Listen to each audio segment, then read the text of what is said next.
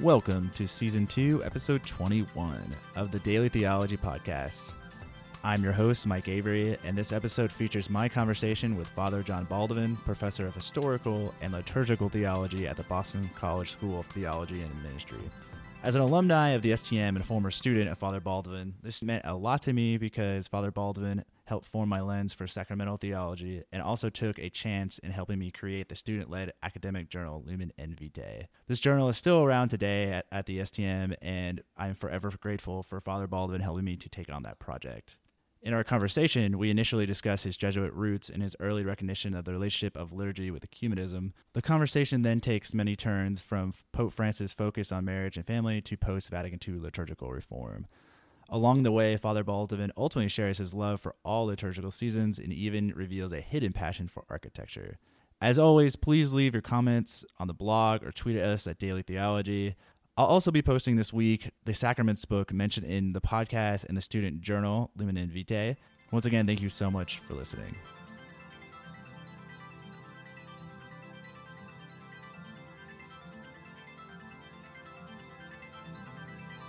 Welcome to another Daily Theology Podcast. Today, I'm very excited about this. I've had this professor before. I consider him a great friend. Today, our guest is John Baldovin, Father John Baldovin, from the School of Theology and Ministry, Professor of Historical and Liturgical Theology. Thanks so much for being on the podcast. Thank you, Mike. It's been a long time since I've been at the STM, so I'm really excited to be back here. I get really nostalgic and know I've done a lot of great work here, and I've had a couple of your classes, and I've enjoyed them greatly. So this is a great treat for me. One of the questions we asked first is, what was the path that led you to theology, and perhaps the Jesuits as well, as if you'd like to speak on that? Sure. Oddly enough, my first experience with theology was when I was a sophomore in high school, which was around 1962, I believe. So just before the council was getting started, just as the council was getting started. So it was a very exciting time, and we had a lot of young Jesuits teaching us. I was at a Jesuit prep school in Jersey City, New Jersey. And one day in the library, my eye fell upon a book. I guess it was on the new bookshelf or something. And I was curious. I picked it up, brought it home, and read it. I was a big reader as a kid. And it was Hans Küng's The Church, the Council, and Reunion. And it was a fairly accessible book, even for a sophomore in high school. Sophomore in high school picking up a Hans Küng book. It does sound a little bit like I was a little premature or whatever. And then that just led me, I got interested, and I kept reading in theology. I can't remember too much about what I read after it, but I did read Gottfried Diekmann's Come Let Us Worship. Little did I know then that I would end up, studying liturgy and sacraments. And then during the rest of my time, lots of interesting books came out, even when I was in high school. John Robinson's Honest to God, Harvey Cox's The Secular City. These are really major mid-1960s books, and they were kind of groundbreaking. And did you have a lot of teachers who were guiding this reading, or was No. I would. We had a lot of young Jesuit scholastics, as they call them, right? People who were in training, who were very much up on the church, what was happening in the church and in the culture. They were terrific. They would introduce us to ecumenism by taking us over to New York City, to various other churches, not to mention taking us places like the Catholic Worker and introducing us to kind of Catholic social movement. So, but in class, we got pretty traditional theology. Religion classes. Then I went to a Jesuit college, College of the Holy Cross, here in Worcester. And from the get-go, I was pretty interested in theology. There was no theology major there in those years, so I ended up being a classics major. So for lay theologians now, back then you couldn't be a theology major in a way. Like you almost had to be something like a classics or That's something correct. Else. Yeah. You could do classics, you could do philosophy. Because it was thought that theology really was for priests or priest candidates and at the end of their training. So they always did the humanities and philosophy first. And so this was thought of somewhat as the equivalent in college. They had started teaching more theology. In addition to philosophy, I had 4 or 5 semesters worth of philosophy when I was in college. Wow. And that is a lot of philosophy. It is a lot of philosophy. And then I took a lot of, as much theology as I could in a liberal arts curriculum, and got very interested in the New Testament and the early church because of my classics background, of course, because I had studied Greek, Latin, and some Hebrew, and ended up in my senior year writing a thesis on the ministry and organization of the primitive church up until the 3rd century, in which I was able to make good use of my classics background. Have you gone back and read that at all? Like now? I've looked at it. It's a little jejune at this point. It's seen in 1969, right? And the scholarship is a little it's out of date. But some of it's not good. A lot of things were being written, like Hans von Kampenhausen's book on ecclesiastical authority and order in the early church.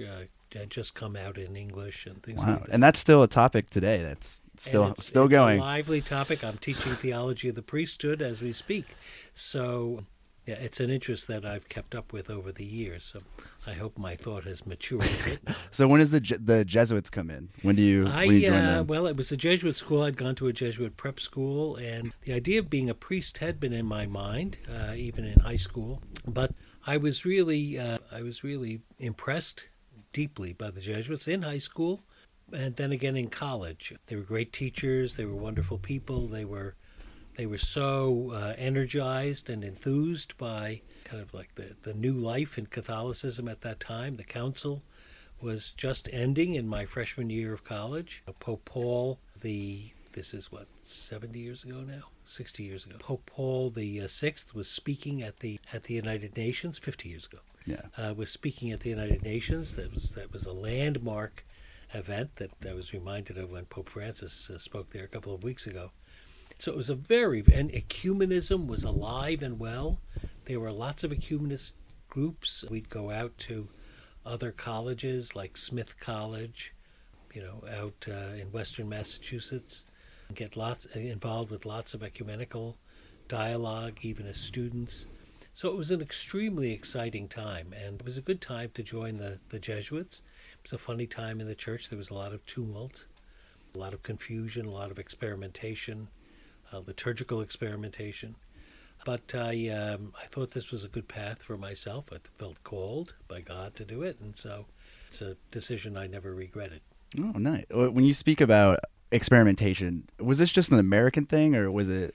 No, I think it was all throughout. I mean, I don't know about the global South or Eastern Europe. Eastern Europe, those countries which were under communist rule would have not been very likely to have much experimentation. They had other things to worry about. So Catholicism remained fairly traditional in those countries. With you can understand that. But there was a lot of experimentation, especially in Northern Europe. The Netherlands were well known for lots and lots of experimentation. So once the breath of fresh air came into the church, there was a lot of experimentation, some of it good, some of it not so good. I mean, the dust has kind of settled in the last 30 or 40 years. Right. That's inevitable. So you bring up, you kind of grew up with ecumenism in high school and into college. And then I was reading your chapter in The Legacy of Vatican II, this book by a bunch of scholars who wrote a bunch of chapters in it. And you talk about this idea of ecumenism and liturgical reform. They went hand in hand in making Catholicism more accessible. You even used the word like normalization in a way, like which I thought was fascinating. What do you think the relationship of ecumenism and liturgical reform is today? Is it still working like that, or is it different? It's weaker, but it's still alive. Let me quote one of my former colleagues in the liturgical field, now deceased, the Methodist James White, who taught for many, many years at Notre Dame, so was very much a living ecumenist. Once at a meeting of liturgical theologians, liturgists in 1980, as a matter of fact, in Los Angeles, Jim said, why teach ecumenism when you can teach liturgy? and he got a tremendous response from the people who were gathered. If you look at the reforms that happened after Vatican II, so many of them were inspired by what we did in the Catholic Church. The prime example, I think, is, well, two prime examples are the lectionary, the three-year lectionary, and then the centrality of the celebration of the Eucharist, which a lot of churches had not been big on. They were enormous advances. It wasn't as though there wasn't a liturgical movement in the Protestant churches and Anglican churches prior to Vatican II, but Vatican II gave them a great shot in the arm. And to this day, when I belong to two ecumenical societies, the North American Academy of Liturgy and the ecumenical international group called Societas Liturgica, which we just met in Quebec this past summer. The spirit of ecumenism is very much alive in those people, in us. But I would say it's weakened quite a bit in the churches. And it's no secret that the Catholic Church has really retrenched a great deal. And that's a pity. It's a real shame. And I know a number of Protestant Anglican theologians who feel very badly about that. And in fact, at times, somewhat resentful. One of the things I would like to go back to is, I noticed on your CV, you went to Yale, which is not a Jesuit school. What led you to a PhD at Yale? Ah, okay, good. It's not a Jesuit school. It's not even a Catholic school, but it is Jesuit friendly and very Catholic friendly at the time that I went. And I think it continues to be. They want a Catholic presence there, and they have a Catholic presence there. Yes. I had there were a number of good choices for graduate school in liturgy. About the middle of my time doing theology at Weston School of Theology in Cambridge, where I had some excellent professors, Edward Kilmartin, who was a truly great sacramental theologian, and John Gallen, who was one of the real inspirational figures in the liturgical movement, Catholic liturgical movement in the U.S. I had changed from wanting to do, I changed several times in my career. Naturally, as we all do. When I was coming out of college and entering the Jesuits, I almost went. If I didn't enter the Jesuits, I would have gone to the University of Chicago to study second-century Christianity with Robert Grant. Huh. But then my interest shifted, and I was scheduled. I mean, the Society was interested in my going on to study systematic theology. But then during theology, I really became interested in liturgy because it seemed to me that was so much where the rubber hit the road. Was there anything in particular that sparked it? Well, a couple of courses early on in my time at Weston with Kilmartin and with Gallen. And the fact that the thing I like most about liturgy is, the study of liturgy is, it puts together the historical, the scriptural, systematic, and the pastoral. All of them are involved in a good liturgical theology and a good approach to liturgy. And so that's kind of the whole business, historical, pastoral, and systematic. I find it's hard for me to write anything in which I don't do all those of combining. All three of those. It's kind of a beautiful way of doing systematics, to be honest with you, hearing that, in a way. It is. And liturgy, become popular to say that liturgy is very foundational for doing theology. We use the tag, the rule of faith is the rule of belief, or lex orandi, lex credendi. But you asked me how I came to choose Yale. Right. When I was looking at the end of my theology studies, and I taught briefly at Le Moyne College after I was ordained, when I was looking at schools, two really appealed to me. There were a number of very good places. The Institut Catholique in Paris, Sant'Anselmo in Rome, Catholic University, all very good. But two attracted me, especially because of my historical interests in liturgy. And they were Notre Dame, which is still extremely strong and wonderful. But I was attracted particularly to one liturgical theologian, Aidan Kavanagh, who was a Benedictine, who was teaching at Yale. So although I went to a school that was not a Catholic school, I still went and was mentored by a Catholic. I had several other excellent, excellent teachers like George Lindbeck and David Kelsey.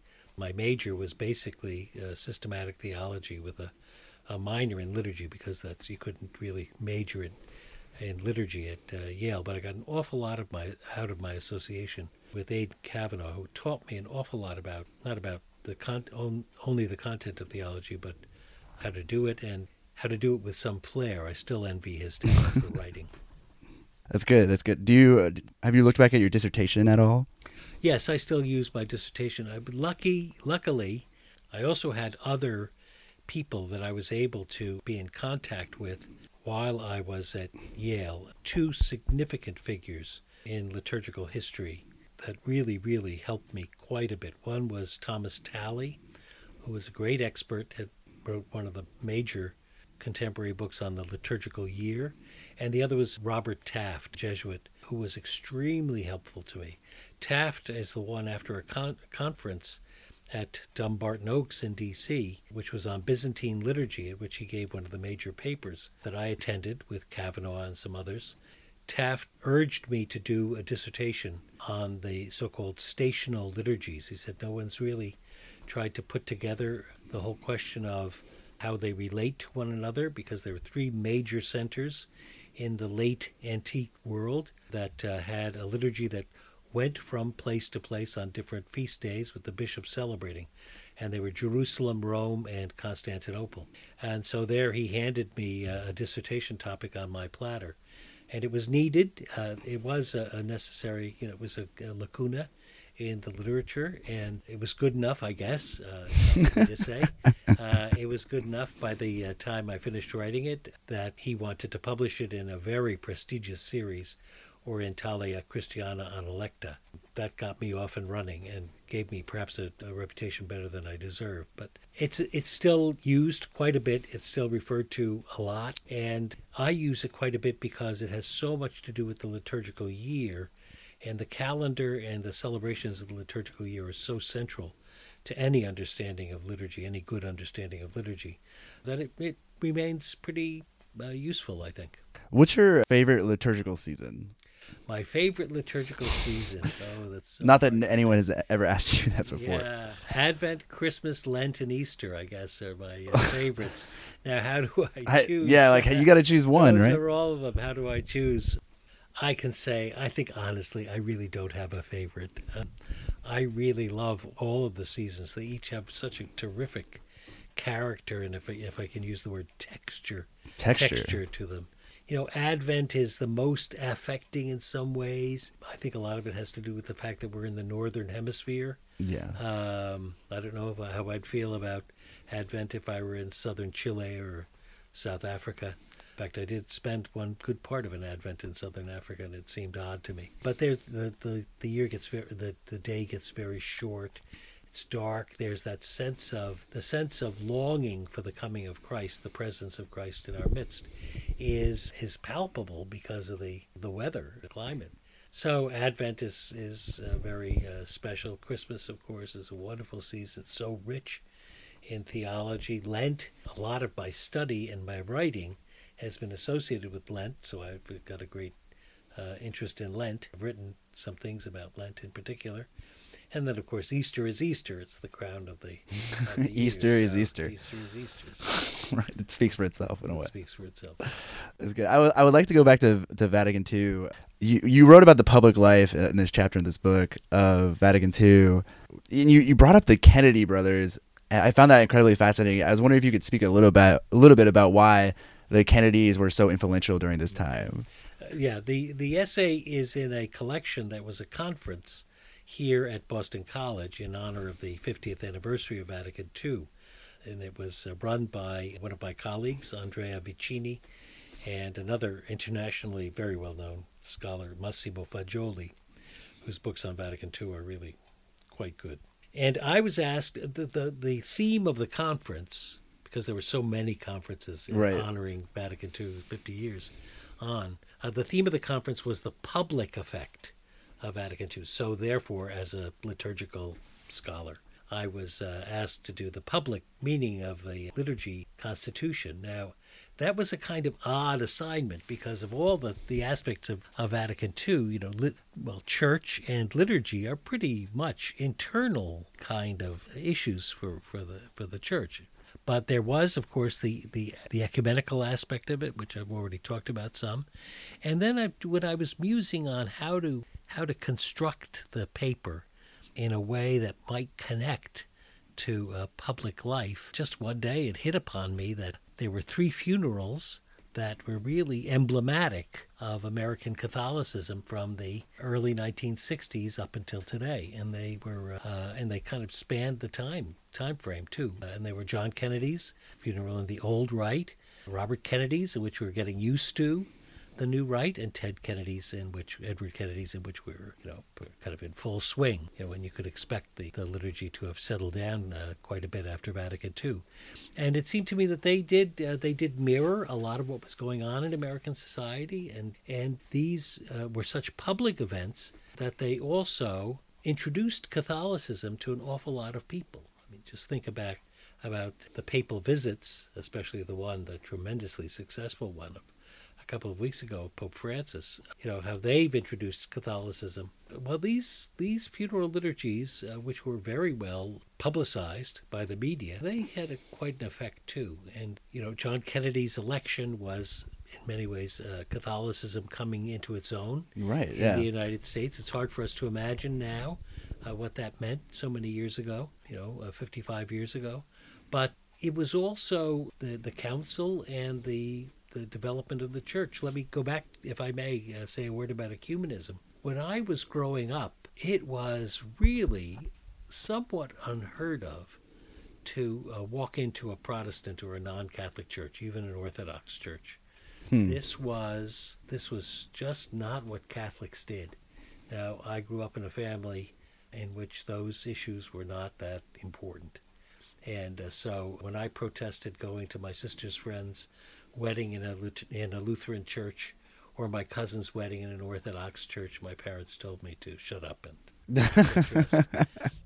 which is, of course, the best thing they could have done, And then I went to high school, and the world was changing, and we were introduced to beautifully. If I can go on further on the subject, especially in my senior year, I remember during Advent, a couple of the Jesuit scholastics took us over for a Sunday in New York.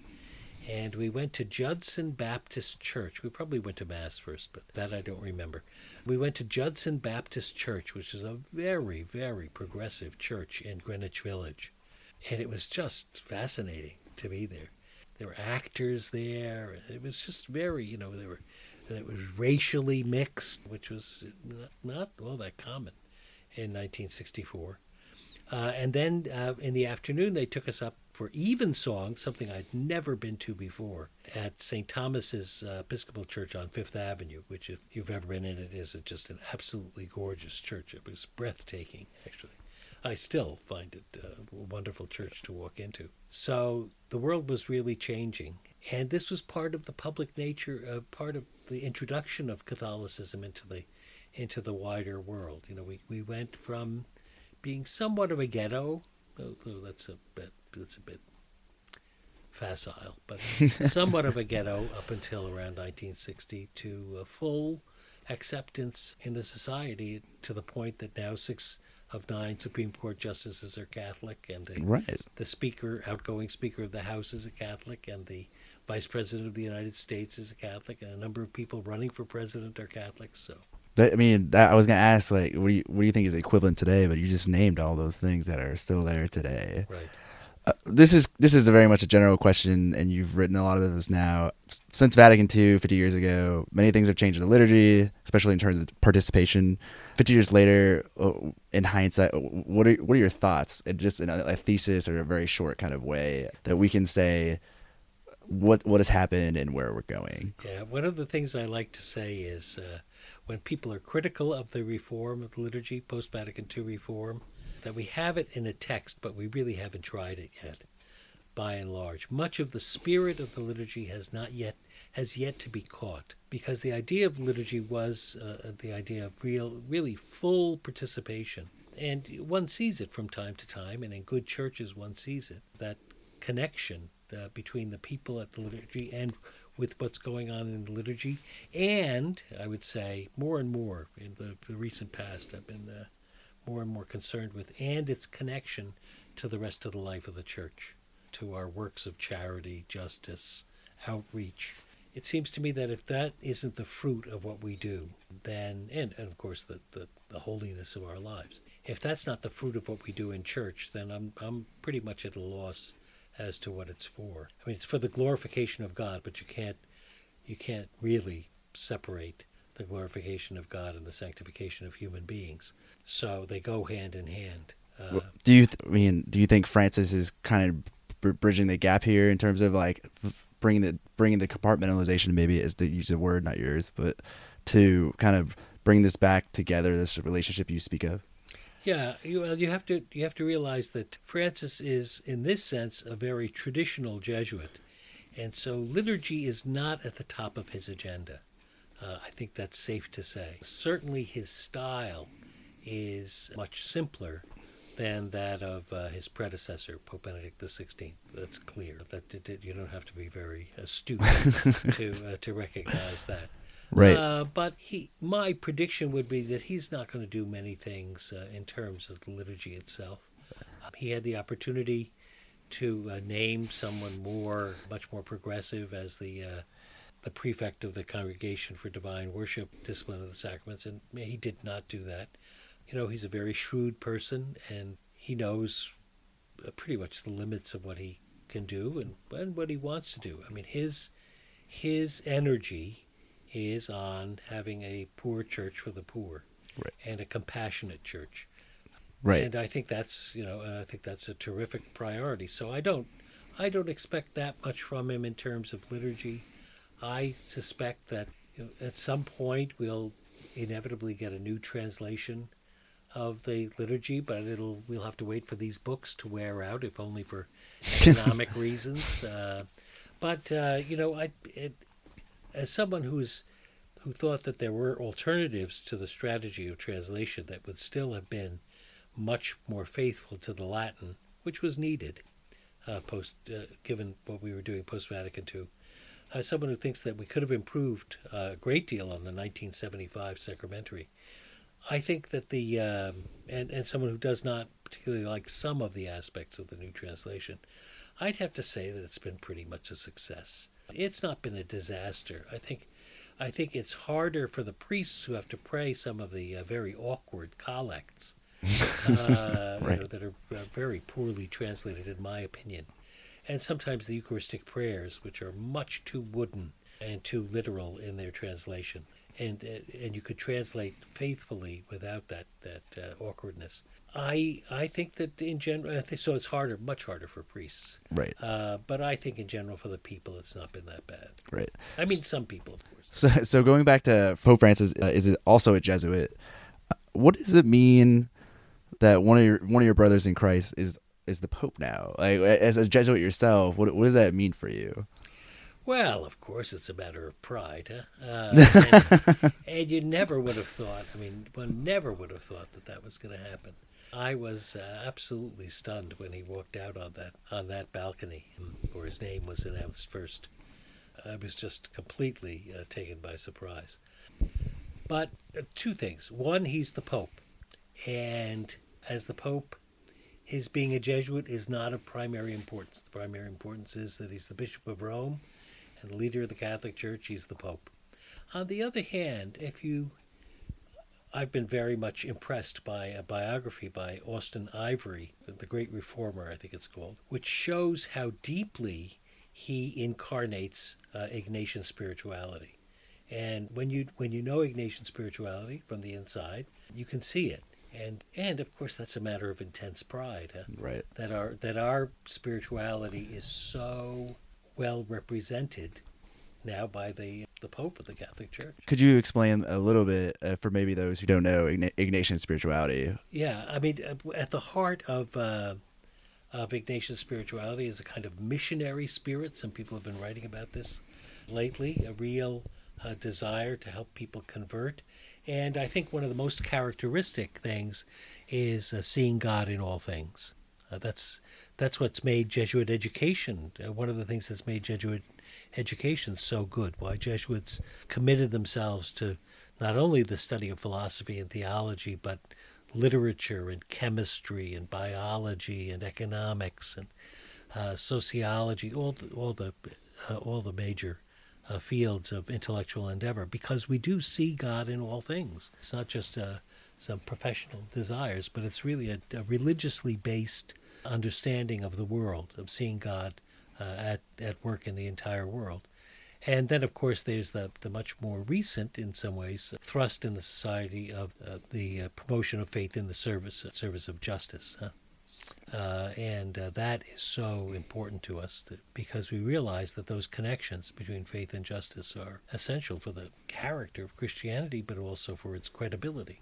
And he is so in line with, it's so obvious that he's so in line with those sentiments, that aspect of Jesuit spirituality. There's a synod in the family going on right now, and we talked about the Francis effect on liturgy, but not so much on sacraments. I know he's spoken a little bit about marriage and annulments with divorce and whatnot, as well as through the news has talked about like women deacons a little bit. What are your thoughts on these conversations, maybe possible changes, or even just the synod itself on the sacraments? Because I know you do historical theology with the sacraments as well as sacramental theology.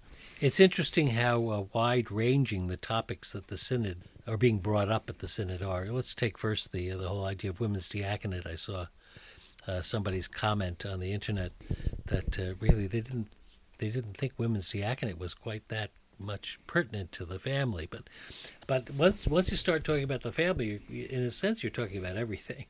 So you are talking about it does open the door to talk about the role of women in the church. The diaconate for women, for example, I've been saying for a while, I think is there's no theological reason that I can see, especially since there were women in the early church, East and West. There's no good theological argument against it, and I would think we'd be a lot better off if we had women deacons. Now, I can see that some people would think it's a slippery slope, but right. I'm not going to go there. The other questions like annulments and even the question of communion for the divorced and remarried, these, I think the fear and the pushback on them is as symbolic as it is theological, Let me explain what I mean. Okay. I think they symbolize a kind of loosening of Catholic discipline to people. I don't think that's certainly not theologically accurate. The loosening up of some of the requirements with annulments, for example, it seems to me that what the Pope is trying to do is trying to have a more compassionate church. He's not saying that we should have Catholic divorce, which is what some people have complained about. I don't think he's saying that at all. And it's quite clear that the Catholic Church believes that marriage is for life and that marriage is indissoluble. Right. But there are occasions in which, as everybody knows, annulments are appropriate. It's good that we can do that, to recognize that a sacramental marriage was never there in the first place. And it's hard for people to understand that distinction. It is somewhat of a sophisticated distinction. On the question of the divorced and remarried, nobody's saying that admitting in certain cases especially people who were the innocent victims of a tragic breakup of a marriage, as there are many, that readmitting them to Holy Communion.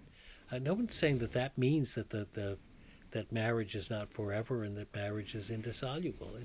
It seems to me it's a compassionate approach. I mean, I think the Pope has said quite clearly that Holy Communion is a medicine. It's not a reward for a life well spent. So the Eastern churches have from time immemorial understood this. They allow for divorce and remarriage, though they are quite clear on the fact that marriage, there is only one sacramental marriage, and in fact, as far as they're concerned, even if you're a widow or a widower, there's only one sacramental marriage, right, unless there's an annulment. So I think to say that this is a disaster, as many are saying, I think they're thinking more symbolically.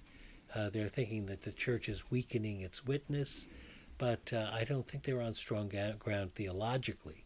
Maybe sociologically you could make that argument, but theologically I don't think they're on strong ground.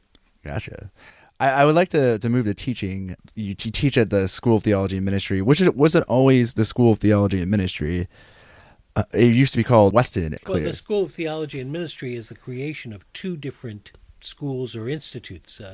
In the early 1970s, the Institute for Religious Education and Pastoral Ministry was founded here at Boston College. It was a very, very advanced, progressive, far-sighted initiative on the part of Boston College. And it served for so many years basically as a summer school. In the early 1970s, the opening of Catholicism, there were so many, especially, I'd say, religious men and women, but then eventually more and more lay people, who really required good, solid graduate theological and religious education. And the Institute did a fantastic job in doing that and gradually became a very, very fine institute at Boston College, you know, with its own kind of life and vigor to it. Weston Jesuit was in Cambridge, Mass. We came over in 1968. It was founded around 1928 as a Theologate, a Center for Theological Study for the New England Society of Jesus, province of the Society of Jesus. And then 40 years later, with the change of times, the council, etc., they wanted to move to a more cosmopolitan atmosphere where they could do a lot more ecumenical dialogue. So we moved into the Boston Theological Institute, and we moved very close to two excellent schools of theology, the Episcopal Divinity School, which was very robust at the time, and of course Harvard Divinity School, which is one of the premier schools of religion and theology in the country, in the world. Right. But financial concerns by the early 2000s, it was quite clear that it was going to be very, very difficult for independent theological schools to survive economically, and that's turning out to be true. Right. You could do a survey and see how so many schools are having a hard time making it. And so the Society of Jesus was very interested in combining its theology centers with the university. We already had one in North America. Regis College in Toronto is part of the University of Toronto. And so Berkeley was amalgamated with, joined to the Santa Clara University in the West Coast, and we were joined to Boston College. You know, there was a great deal of sadness in leaving Cambridge. Such a beautiful, wonderful place to be. Did you start in Cambridge? I did not. Although, it was like the second or third year here. It was 2009 was when I started. Okay. But I do remember the Jesuits leaving their physical property there. So we moved in 3 years. 2008, we moved on to the Brighton campus of BC into another building. Then our building that we're in now, called Simboli Hall, was ready for us in 2009, and then the community moved over here to Brighton in 2010. Right. You know, it was very hard for us to get used to a new culture at the beginning, both for the Institute and for us. But I would have to say that 7 years later, it's still a work in progress, of course, but it's a very, very thriving school of theology and ministry, in which we try to do good, first-rate academic theology, but always with an eye toward ministerial formation. It's fantastic. And I think, fantastic, I think is not a bad word for it. I think we do pretty well at it. So the STM is so unique in its diversity. We have priests from all walks, of life, to different parts of the world. We have students with the MTS who are coming for an academic degree. You have the MDiv people coming in for different ministerial degrees. How do you teach to such a diverse student body? Yeah, with more or less success. I mean, some of the classes I teach are very narrowly geared. Mm-hmm. Some are not. So when it's narrowly geared, say, I'm teaching a course on theology of the priesthood right now. There's international diversity in the room, cultural diversity, which is fascinating. There's certainly diversity of approaches to Catholicism and Christianity. That's the church today. But it's not people coming from different degree programs so much. So most of my courses are really mainly taken by Master Divinity students and don't cross over. When I cross over, it's with more advanced seminars. Mm-hmm. And there the people's interest is so clear in the subject matter that it's not difficult to bridge the differences. So I don't have a hard time of it. I think if you ask some of my colleagues, teaching scripture, for example, they might find it more of a challenge than I do personally. Right. But there's certainly a lot of different constituencies in the school, and that makes for fantastic diversity. At the same time, it's a challenge. In today's church, it's also a challenge to educate lay candidates for ministry alongside of candidates for ordained ministry. That's a challenge, but we think it's a challenge that's well worth our efforts. Right. What's your favorite topic or concept to teach?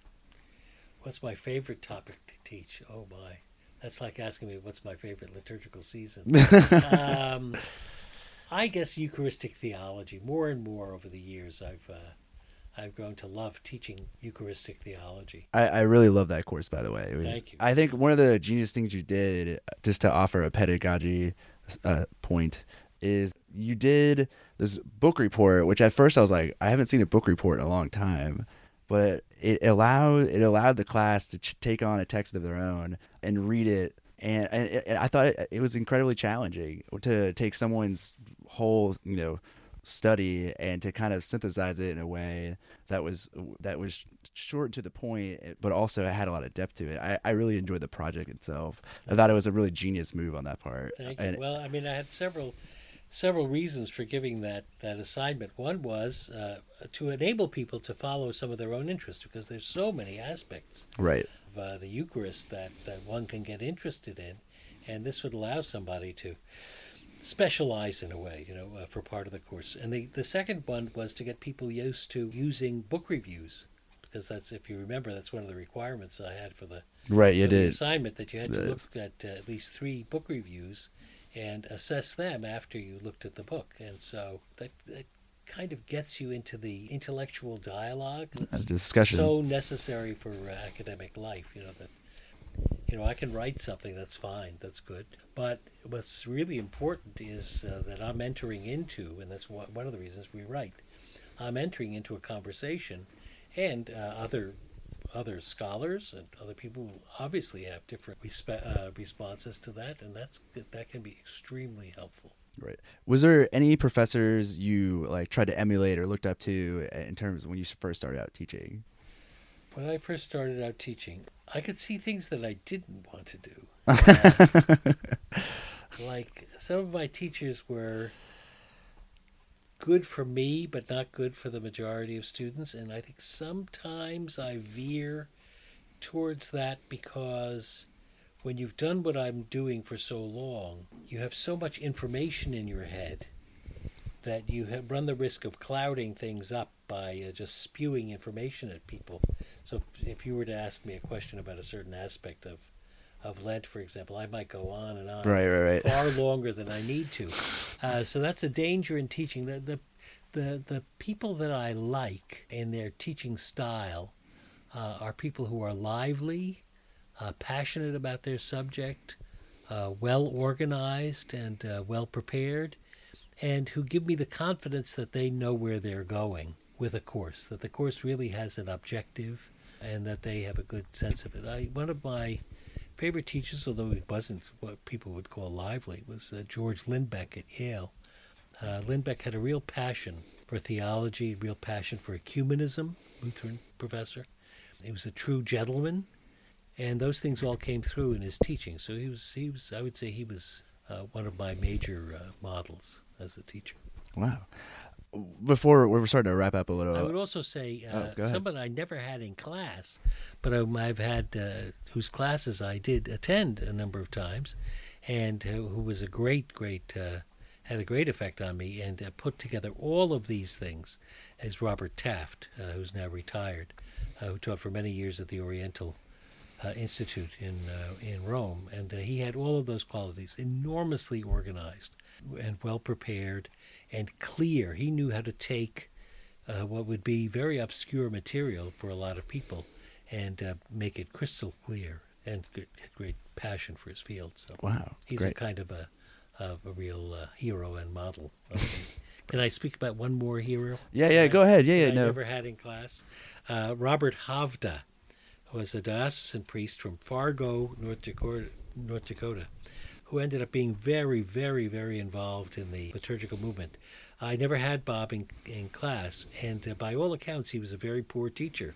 But he was a brilliant speaker and homilist and a brilliant, brilliant writer. I put together, after he passed away in the early 90s, I put together a number of his shorter pieces into a book called The Amen Corner. And he was somebody who combined so many of the things that I admire. He combined a real passion for Christian worship, a passion for social justice, with a real appreciation for theology and a love of the church. And so he he remains one of my great heroes. One of the things I wanted to bring up before we go to our fast five questions or whatever, it's not really fast, I don't know why we call them fast, but is you just came out with a new book, right? With David Turnbloom, right? Yes, it's just coming out. Yeah, it's an edited collection. Okay, so it's a collection. I just wanted to see if you wanted to do a plug or say what it was about. Sure, it's called Catholic Sacraments. Paulist Press is publishing it. I guess it's, I don't know if it's arrived from the warehouse or something. It's we're premiering it or having a book launch, as they say. Right. In a week and a half, I guess.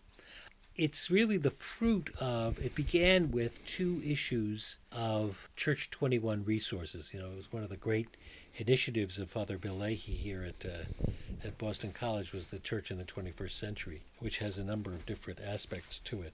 Lots of continuing ed lectures, etc. And one of the things that goes far and wide throughout the country is Church 21 Resources on a number of subjects. They came to me a number of years ago and asked me would I do one on the Eucharist. And I did, and it turned out pretty well, I think, very well, and was really appreciated. Then they came back and asked me to do one on the sacraments. I felt like I didn't have as much time to devote to it, so I asked them if I could have one of our doctoral students, who's really excellent person and academic, David Turnbloom, to co-edit with me. And so Dave and I worked on it together. So that was on the sacraments in general. So then they came up with the idea of putting the two issues together into a little book. They're short pieces, very accessible. It's more for, I would say, parish adult education. It would be ideal, right, for that kind of a thing, or for pastors to give them ideas. And so we collected some more things. You know, we sat back and said, well, what's going to work? Into a book, we can add some things to this.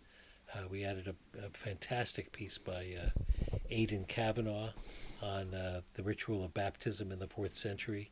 We added an excellent Eucharistic homily by one of my former students named Mark Ravisa, a Jesuit. We added a number of things. There's a piece by Cardinal O'Malley on the Eucharist in it. You know, and selections from church prayers, from the catechism. Good. It's kind of a handy compendium to help you to see where thinking about the sacraments is today. So, yeah. I'm hoping that it gets a good wide audience, and that it sounds great. Thank you good. For having me give the plug. I mean, we have no sponsors yet, so it's like kind of open season. So Paulist Press will owe you. Yeah. Right. They Paulist. Daily Theology, that they'll have to contact us. So this is our final questions that we ask, and it's to kind of let us know a little bit more about yourself, but they're just less serious. This first one I thought it'd be great, but now that we had our discussion on some, like on the liturgical seasons, I'm kind of like worried about it. What's your favorite or least favorite liturgical song?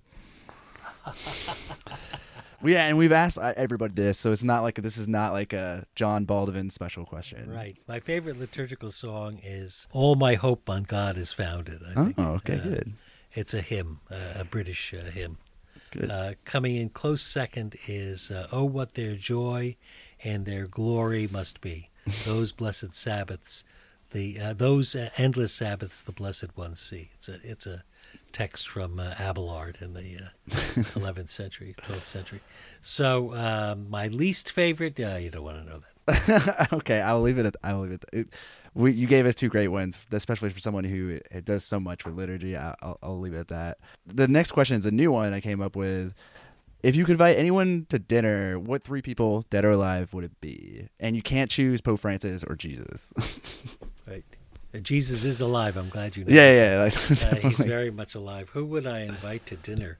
I think Archbishop Rowan Williams is one of the first people that comes to mind. Who else would I love to have for dinner? Somebody whom I'd like to get to know better and whom I admire very much is Archbishop Supich of Chicago.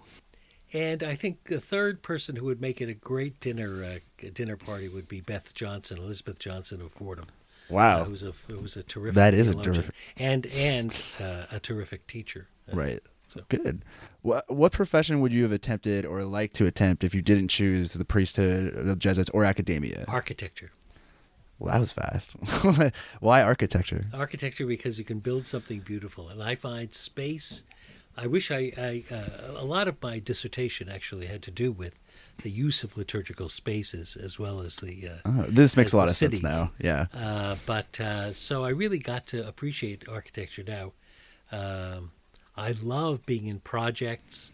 I've helped, for example, in the renovation of the cathedral in San Jose, which was a fascinating project, and I think they did extremely well. And I was able to help with some of the concepts. I don't know, of course, the details of architecture at all. That would be nice. But I also helped with the project from the ground up, which was the, I think, very successful St. Ignatius Chapel at Seattle University. Wow. So I really enjoy that. I really enjoy trying to think about how this space is going to enable us to have a worship that is both reverent and participative at the same time. And that's not easy. And sometimes can be very controversial because people have very different ideas as to what makes for reverence and and what makes for participation. By the same token, wow. What team are you on? Are you on team bow tie or just team necktie? I am on team open collar at the moment, but when I wear a tie, I normally wear a necktie, but I really am trying to learn how to tie a bow tie. It's complicated. We have a couple of colleagues who wear bow ties, and I'm extremely envious of both of them. Yeah. Good. And then the final question, which I asked everyone, we just spent almost an hour speaking a lot about your life, your research, now apparently some of your architecting skills. What should the title of your autobiography or biography be? Oh, gosh. What should the title of my biography be? Oh, I want to say he tried to do his best. Right. Liturgical, like you could even make it like a liturgical fever, like something like, like a Saturday Night Fever. Yeah. That's fine. It's a ridiculously hard question, but I feel like it leaves some reflection for when we leave here of what would your title be? Right. Anyways, it's been a great pleasure. It's been a lot of fun. Thank you so much. Mike. Thank you. A real pleasure on my part too. Thank you. Thanks. The Daily Theology Podcast is produced bi-weekly by dailytheology.org. Daily Theology is a Catholic blog that pursues faith-seeking understanding in everyday life. You can find us online at dailytheology.org, on Facebook at Daily Theology, or on Twitter at Daily Theo.